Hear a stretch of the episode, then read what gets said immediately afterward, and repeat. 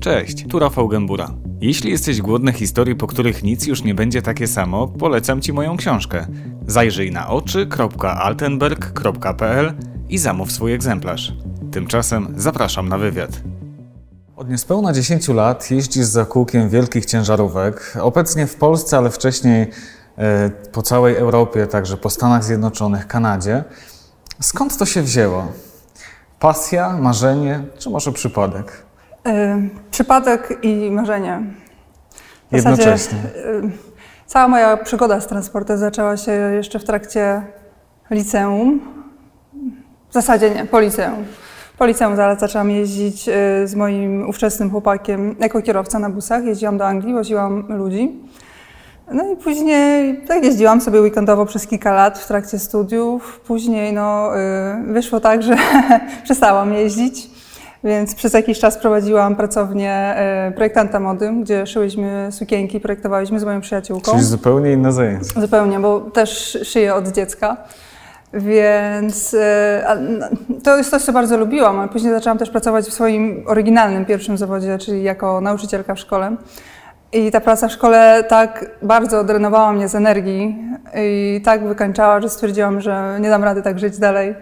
I właśnie chyba droga, droga mnie wzywa i postanowiłam właśnie zrobić prawko na ciężarówki. No i zaczęłam jeździć, ja, no tak, zaczęłam jeździć w skrócie.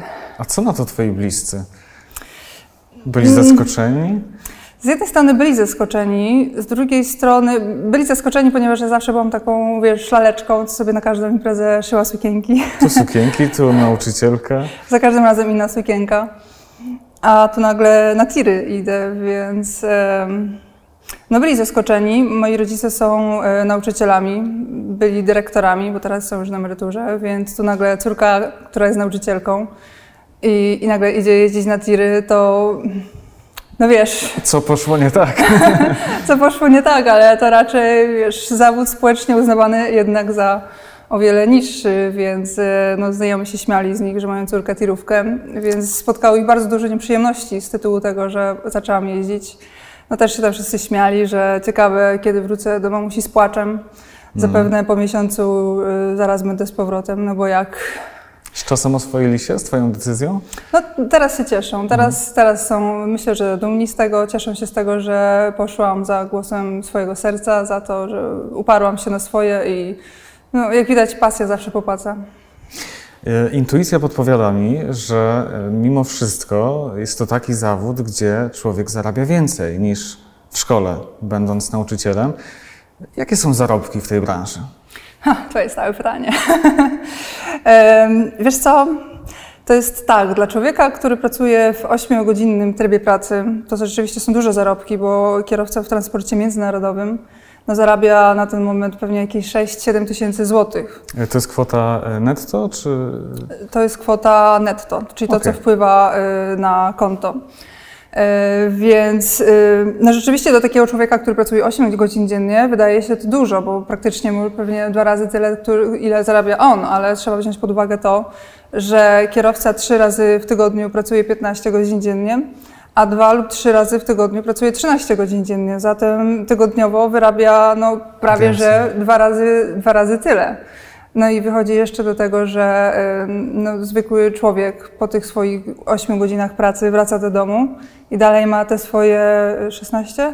szesnaście godzin pracy, szesnaście godzin z doby dla siebie, na swoje życie, a kierowca po piętnastu godzinach pracy wyciąga garnki ze schowków, gotuje, gdzieś tam później te garnki myje przy, przy naczepie.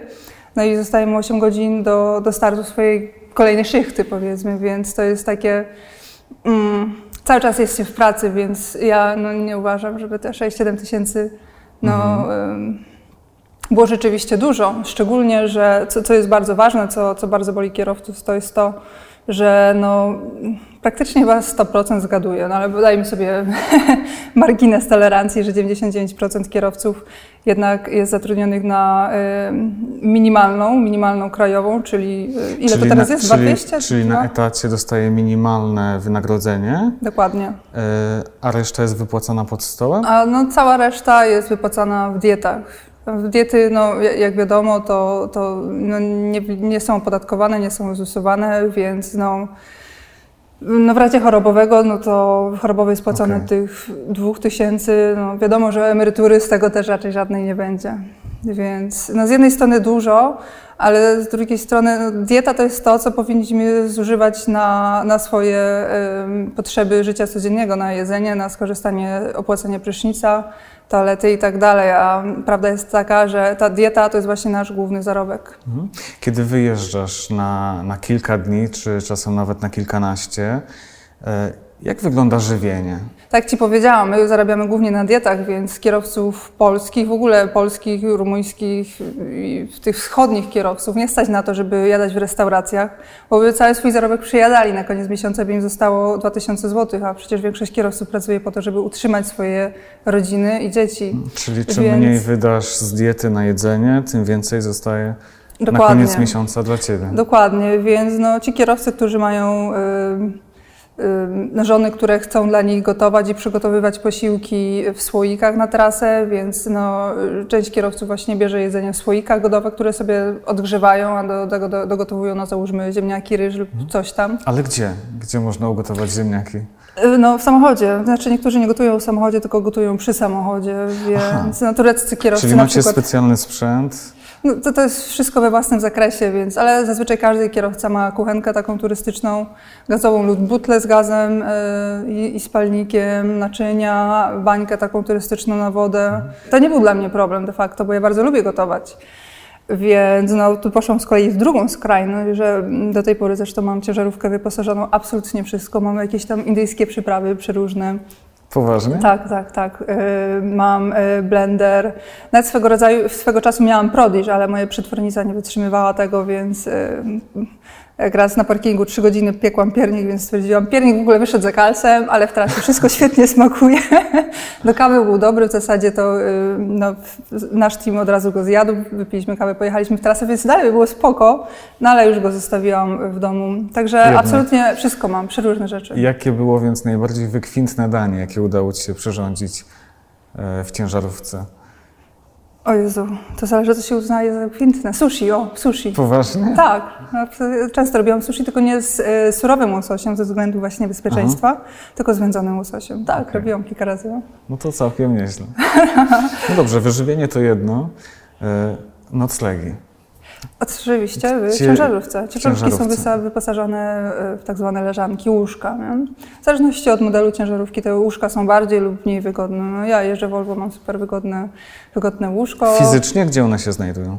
Za fotelem kierowcy i pasażera. Okay. Po prostu za plecami zaraz mam łóżko, więc jak w korku na przykład stoję, autostrada stoi, no to zaciągam ręczny, włączam telewizor wiesz, na ścianie i sobie idę na łóżko. I tak patrzę na tych ludzi z osobówek i sobie myślę, wy jesteście biedni. Udaje się nogi wyprostować, czy trzeba jednak jakoś w kuckach? To jest po całej szerokości, więc okay. ja się wyciągam, ja bardzo często um, lubię spać na brzuchu, więc po prostu tak sobie jeszcze ręce mm. wyciągam, więc jest ponad, kurczę, nie wiem ile kabina ma szerokości, ale około dwa trzydzieści, dwa czterdzieści, więc czyli to jest długie łóżko. Można się wyspać. Tak, nawet są jeszcze schowki poprzednie. Jakie więc y, dla Ciebie są takie, wiesz, największe niedogodności, jeśli chodzi o y, wyjazd? Przeszkadza mi to, że my, kierowcy, bardzo często nie mamy dostępu do toalety, czy na załadunkach, czy na rozładunkach, czy, czy w ogóle po prostu w naszej pracy to jest po prostu... Dawniej mi to nie przeszkadzało, dawniej mi się wydawało, że tak po prostu jest i tak musi być, ale no być może też po tym roku spędzonym w Stanach, gdzie kierowcy mają naprawdę świetne warunki sanitarne na trackstopach. I wtedy przyjechałam do Europy i stałam, pamiętam, na Elundzie, wracałam z Danii właśnie ze swoim tym pierwszym śmigłem, chyba po powrocie stanęłam na... na granicy. Ja wiedziałam, jaki tam prysznic jest, ale jednak tam nie było mnie za dwa czy trzy lata i poszłam właśnie tam. A tam taki prysznic, wiesz, jakby z rok niesprzątany, mm. jakaś tam firanka dawniej była, ale chyba już nie było żadnej wtyczki, ale było zimno, więc nie miałam gdzie włosów wysuszyć i taki, wiesz, brud, smród i ubóstwo. I sobie pomyślałam, przecież tak wcale nie musi być, nie? Skoro tam jest tak, mm. że stacje benzynowe oferują kierowcom, którzy u nich tankują za darmo prysznice, które mogą wykorzystać w każdym czasie, a nie tylko jak po tankowaniu, bo u nas w Europie też często się dostaje prysznice za darmo, ale trzeba je od razu wykorzystać, a nie zawsze kierowca ma na to czas. I wtedy właśnie narodził się za mnie taki bunt, a później jakieś tam kilka jakichś takich sytuacji, gdzie czekałam na załadunku godzinami i nie było żadnej toalety i trzeba było chodzić i się prosić i, i wiesz, ten dzieć z wielką łaską mówi, no dobra, to pani pozwolę, mhm. albo nie pozwolę, bo pani jest kobietą, ale ja zawsze jeżdżę w konwoju, więc nas jest zawsze więcej, no a gdzie chłopaki mają pójść? No właśnie. No i... jak, jak sobie ludzie radzą w takich sytuacjach? Jak twoi koledzy. Wiesz co, no na pewno budzi to ogromną frustrację i ja myślę, że większość kierowców europejskich właśnie podchodzi do tego, tak jak ja dawniej podchodziłam, że po prostu tak jest i jesteśmy, mhm. nie znamy tego innego, nie? Że może być tak, że to jest coś, co powinno być zapewnione każdemu pracownikowi. No tak, ale jednocześnie mamy dwudziesty pierwszy wiek, toaleta wydaje się czymś absolutnie podstawowym. No właśnie, no nie? No, no jakie sobie kierowcy radzą? No po prostu muszą korzystać z butelek. Nie ma czasami innej opcji. Jeżeli stoisz na betonowym parkingu, gdzie jest pełno ludzi dookoła, no, to, no, no co masz zrobić? Potrzeby ludzkie są potrzebami ludzkimi, więc a, a chodzisz i prosisz się do biura i, i, i nikt ci mówi, że nie mamy dostępu, do to, nie mamy toalety dla kierowców, mhm. a ty musisz, no to co, co zrobisz? To niektórzy kierowcy, którzy już po prostu mają dość, to idą i się załatwiają gdzieś pod rampą.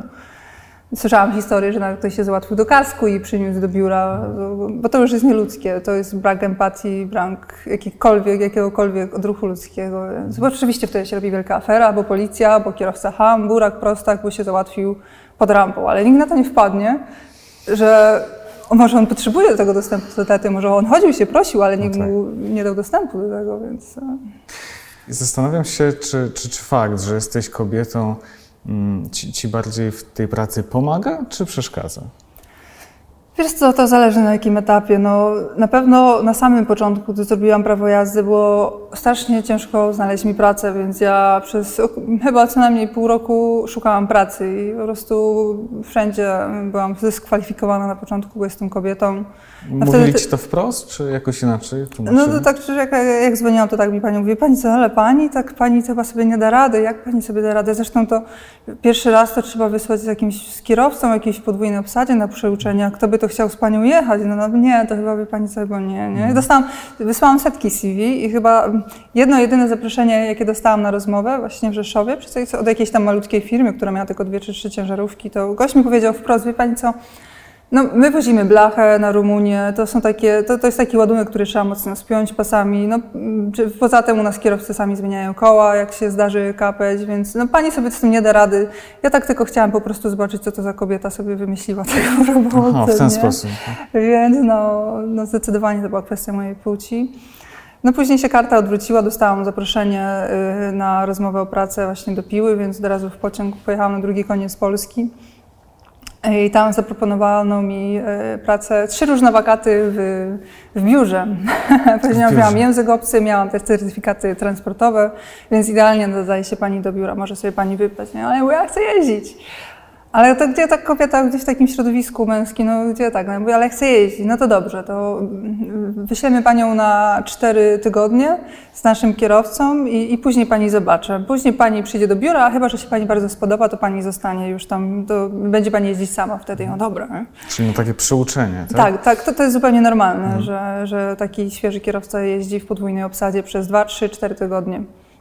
To też chyba nie jest łatwym doświadczeniem, no bo jesteś jednak z obcym człowiekiem. Jezu, no. Y, całą dobę w kabinie. No, wiesz co, ale ja tak strasznie chciałam jeździć, że ja w ogóle o tym nie myślałam wcale, a wcale, wiesz. Ja tak byłam strasznie zdesperowana, żeby zacząć jeździć, że ja w ogóle nie myślałam o tych szczegółach. Ja widziałam ten twój cel na końcu, że ja będę jeździć okay. po tej Europie, a co po drodze, że ja będę musiała z kimś jeździć na przeuczeniu, ja w ogóle, mi to do głowy nie przyszło. I wtedy pamiętam, przyjechałam do Belgii właśnie busem z innymi kierowcami, brama się otworzyła i tam mówi, no Iwona, tam pewnie jest ten twój kierowca, bo już wiedziałam, jak się nazywa kierowca, z którym będę jeździć, tam on stoi, ja patrzę, Jezu, to Iweko takie malutkie, a ja takie, wiesz, to orby, nie? Cały miesiąc sobie wziąłam, myślę, Jezu, gdzie to teraz ja postawię, jak ja w ogóle będę żyła z tym człowiekiem, a w ogóle gdzie ja będę jadła, jak to będzie, nie? I wtedy dopiero sobie uświadomiłam, że na co ja się, w co ja się wpakowałam, ale no kierowca okazał się być bardzo wyrozumiały, dał mi takie, nauczył mi dobrych podstaw od razu, jeżeli chodzi o tą pracę, żeby, żeby się nie dawać dyspozytorom i, no i, i było spoko. No ale była taka chwilka, wiesz, żebyś, o Jezu, to je zrobiłam, jakie to teraz będzie, nie? Odwrotu nie ma chyba. To niewątpliwie jest ciężka fizycznie praca, sama o tym mówisz, ale zastanawiam się też, na ile ona jest bezpieczna. No właśnie to jest e, ciekawa kwestia, bo gdy zaczynałam jeździć jeszcze w dwa tysiące jedenastym roku, to mówiło się, że Rosja i Wschód to są dzikie kraje, a Europa Zachodnia jest bezpieczna. Teraz ja mam wrażenie, że wszystko się odwróciło i jechać na południe Europy albo do Francji to jest, albo do Wielkiej Brytanii, z tego co, ja już tam od dwa tysiące czternastego roku nie jeżdżę, ale mi dwa razy na południu Francji zginęło paliwo na parkingu w czasie pauzy. No, plandeki też nieraz miałam pocięte, jeszcze w poprzedniej firmie w naczepach, a, a, a to co widzę, co się w grupach kierowców na internecie, co pokazują, jak na przykład ostatnio we Francji na par- parking z ciężarówkami wpadła B M K, z B M K wysiedli goście z siekierami, jakimiś młotami i wszystkie szyby po drodze, w cię- w szyby w ciężarówkach mhm. wybijali z siekierami. Mhm. I policja dopiero po jakiejś godzinie przyjechała, kompletna olewka na to, więc myślę sobie, że jest, no chwilami jest naprawdę niebezpiecznie. Ja jako kobieta zawsze starałam się być niewidoczna na parkingach, jak jeździłam jeszcze po, po, po Europie i jakoś tak, wiesz, kaptury i tak dalej. Nie pokazywałam się, jak wracałam gdzieś tam z toalety i widziałam, że, że, że jest dużo ludzi na parkingu, to jakoś tak, wiesz, zawsze bokami, żeby nie było widać, gdzie w końcu do której ciężarówki wchodzę. Ja, żeby było jasne, ja nigdy się nie bałam kierowców ciężarówek, ja się bałam tych ludzi, którzy się kręcą wokół tych ciężarówek. Mhm. Czy jakoś się zabezpieczasz przed tym, czy, czy wozisz jakiś gaz?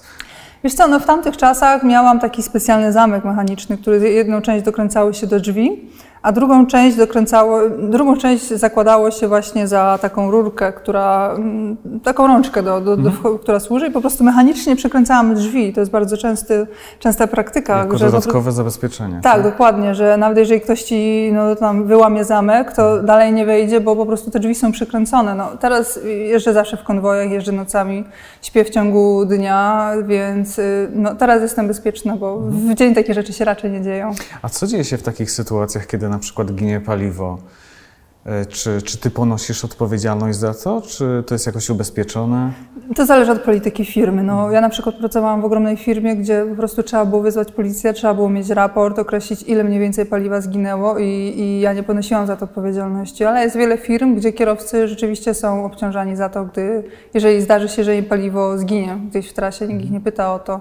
Tylko po prostu to od tego jest, żeby tego pilnować. No, to by było absurdalne, żeby żaden mądry kierowca nie wyjdzie do złodzieja no, bronić tej ciężarówki z no tym tak. paliwem.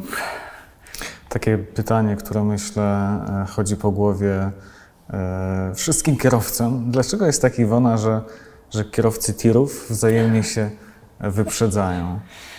Jaki to ma sens? Dlaczego tak Wiesz co, jest? No, dla normalnego człowieka to nie ma sensu, ale trzeba pamiętać o tym, że czas pracy i czas jazdy, który zawierza się w czasie pracy kierowcy jest limitowany, czyli dziewięć godzin, dziewięć godzin w porywach do dziesięć godzin, dwa razy, dwa razy w tygodniu można sobie przedłużyć ten czas do dziesięć godzin. Mhm. I chodzi o to, Czyli że... Czyli dłużej nie możesz jechać. Nie mogę. Musisz się zatrzymać. Dokładnie. Odpocząć. Dokładnie. Więc e, to jest tak, że ciężarówki zaczynają się wyprzedzać, gdy jest tam różnica dwóch, trzech kilometrów na godzinę. Gdy ktoś mnie zwalnia o te dwa, trzy kilometry na godzinę, to za, zamierzam, za, zaczynam wyprzedzać. I dla kierowcy osobówki to nie ma sensu, bo jemu się wydaje, że mniej więcej tyle samo i dalej mhm. jadą, więc jaki jest sens. Ale w ciągu, załóżmy, że ten kierowca ma dziesięć godzin jazdy, czyli dziennie zaoszczędza dwadzieścia trzydzieści, a dużo ciężarówek jednak jedzie osiem pięć, czyli pięć kilometrów na godzinę oszczędzasz, czyli pięćdziesiąt kilometrów w ciągu dnia. I ten pięćdziesiąt kilometrów w ciągu dnia to jest to właśnie, czy ty dojedziesz do tego punktu, gdzie załóżmy się ładujesz już lub rozładowujesz i po prostu wiesz, weźmiesz ładunek powrotny i koniec końców po prostu czy zjedziesz na weekend do domu, do rodziny, czy nie. Mhm. Czy często dochodzi do takich sytuacji, no, że ten czas przepisowy się już kończy, a jeszcze trzeba jakiś kawałek przejechać? Wiesz co, to, to, to, to jest właśnie, to, to jest dla nas ogromny problem, bo mhm. te przepisy czasu pracy nie są... Y- nie są za bardzo elastyczne. My niby to mamy jedną furtkę, ale inspektorzy tak średnio na to patrzą, wcale w, w czasie kontroli nie chcą ich tak bardzo chętnie uwzględniać. A jest, w Europie jednak jest tak, że kierowca, który jeszcze nie ruszył, rano już jest zmęczony tym, co po prostu go czeka, bo przepisy czasu pracy, załadunki i rozładunki, które trwają często godzinę i wiele utrudnień. Później z kolei korki na drodze, które też bardzo często się zdarzają, a później, co jest po prostu piekłem dla nas kierowców, to brak parkingów. Parkingi nocami, znaczy to już, nocami to już nie mówię, nocami, ale po prostu o piątej godzinie po południu już na przykład w Niemczech nigdzie raczej nie zaparkujesz. Jest po Aha, prostu, czyli nie ma miejsc po prostu. Nie ma miejsc, nie, po prostu wszystko jest tak zapchane. No, jak mi się czasami zdarza jechać na pusto i mam gdzieś stanąć w nocy, to dwa, dwie godziny wcześniej zjeżdżam na każdy parking po drodze w poszukiwaniu jakiegoś miejsca, nie? I mi nie chodzi już o takie miejsce, wiesz, w rajce przeznaczone, tylko gdzieś po prostu, gdziekolwiek, nie? Nawet no po co prostu... w takiej sytuacji, kiedy no, nie możesz już jechać dalej, zajeżdżasz na parking, on jest cały wypełniony. Po prostu jedziesz dalej, no nie masz, nie masz, nie masz wyjścia, jedziesz dalej i później jak już gdzieś w końcu, czasami się zjeżdżaliś do miasteczek na jakieś strefy przemysłowe, szuka się czegokolwiek, czegokolwiek po prostu jakiegoś pobocza, gdziekolwiek się da, nie? Stanąć i wtedy robisz wydruk z tachografu, jak ja to się, jak ja to się zawsze śmieję, piszę z usprawiedliwieniem, bo właśnie hmm. jest taki specjalny paragraf, na który się można powołać, że ze względu właśnie na to, że było, nie było, nie było miejsca bezpiecznego, trzeba było gdzieś tam jeszcze podciągnąć troszeczkę dalej, ale hmm. to teraz to, to nie powinno być dłużej niż piętnaście minut i też w razie kontroli być może, wiesz, inspektor uzna i nie da ci za to kary, a być może nie. Pomimo tych wszystkich niedogodności, o których opowiadasz, no wciąż wykonujesz ten zawód. Domyślam się, że jest w nim coś takiego magicznego, co, co jednak ciągnie cię za to kółko. Na czym to polega? Jednak jest coś takiego w drodze. Mówi się właśnie, droga jednak jakoś... Raz się zacznie jeździć, to już naprawdę jest bardzo ciężko skończyć i kierowcy czasami przestają jeździć na jakiś czas, bo już mają dość po prostu tego wszystkiego, ale rok, dwa i ta droga woła, nie? I wracają, więc na pewno daje w jakimś sensie poczucie wolności, bo zrobisz ten swój załadunek czy rozładunek, masz kolejny, wiesz, masz kolejny punkt, masz taką misję i sobie jedziesz, nie? Im dłuższa trasa, jak dla mnie dawniej tak było, im dłuższa trasa, tym mhm. fajniej. Nikt ci nie stoi nad głową. Tak, dosłownie to, nikt ci nie stoi, chociaż dalej masz, masz spedycję mhm. i, i musisz dotrzeć. To nie jest tak naprawdę, że możesz sobie jechać jak chcesz, bo na, na ten określony czas przeważnie trzeba dotrzeć. Ale wiesz, dzięki temu, że jeżdżę, zobaczyłam bardzo dużo, y, zobaczyłam kawał świata, byłam w miejscach, w których bym normalnie nigdy w życiu nie była. Dużo zwiedziłam, dużo się otworzyłam na, na, wiesz, na inne w ogóle kultury, dużo, dużo zobaczyłam. Y, pozbyłam się też kompleksów takich, wiesz...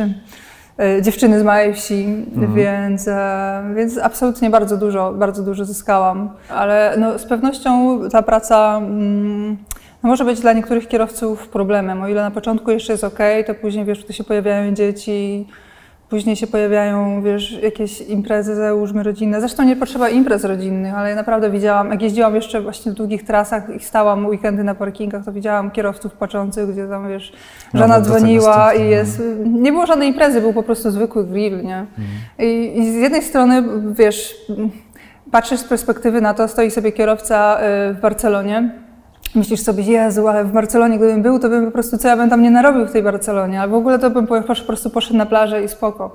A ten kierowca, wiesz, płakał za to, przez to, że, że tam dzieci są i się rodzina zjechała, a on tutaj siedzi na tym parkingu i placki ziemniaczane smaży jakieś czterdzieści stopni i tam sobie jeszcze placki, i po prostu obiad sobie gotuje na...